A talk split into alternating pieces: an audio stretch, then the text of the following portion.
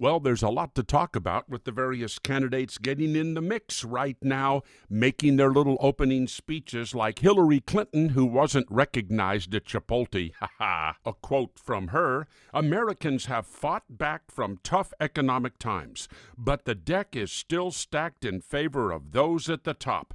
Give every family, every small business, and every American a path to lasting prosperity by electing Hillary Clinton, the next president of the United States. Oh, yeah, let's get a little of that class warfare in there, Hillary. It's all stacked in favor of the people at the top.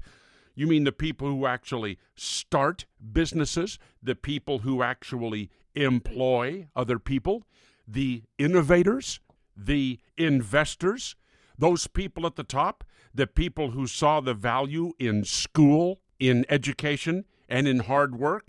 Yeah, the people at the top, the people who made well thought out and good decisions. And then all of a sudden, oh my goodness, they find the deck stacked in their favor. What's your idea, Hillary? Should we stack the deck in favor of the people at the bottom, the people who ignored their education, or the people who decided it was a nifty idea to have children that they had no way to afford. Maybe we should stack the deck in favor of people who did drugs instead of going to work, or the people who see life on food stamps and welfare as their American dream. Yeah, let's stack the deck in favor of them.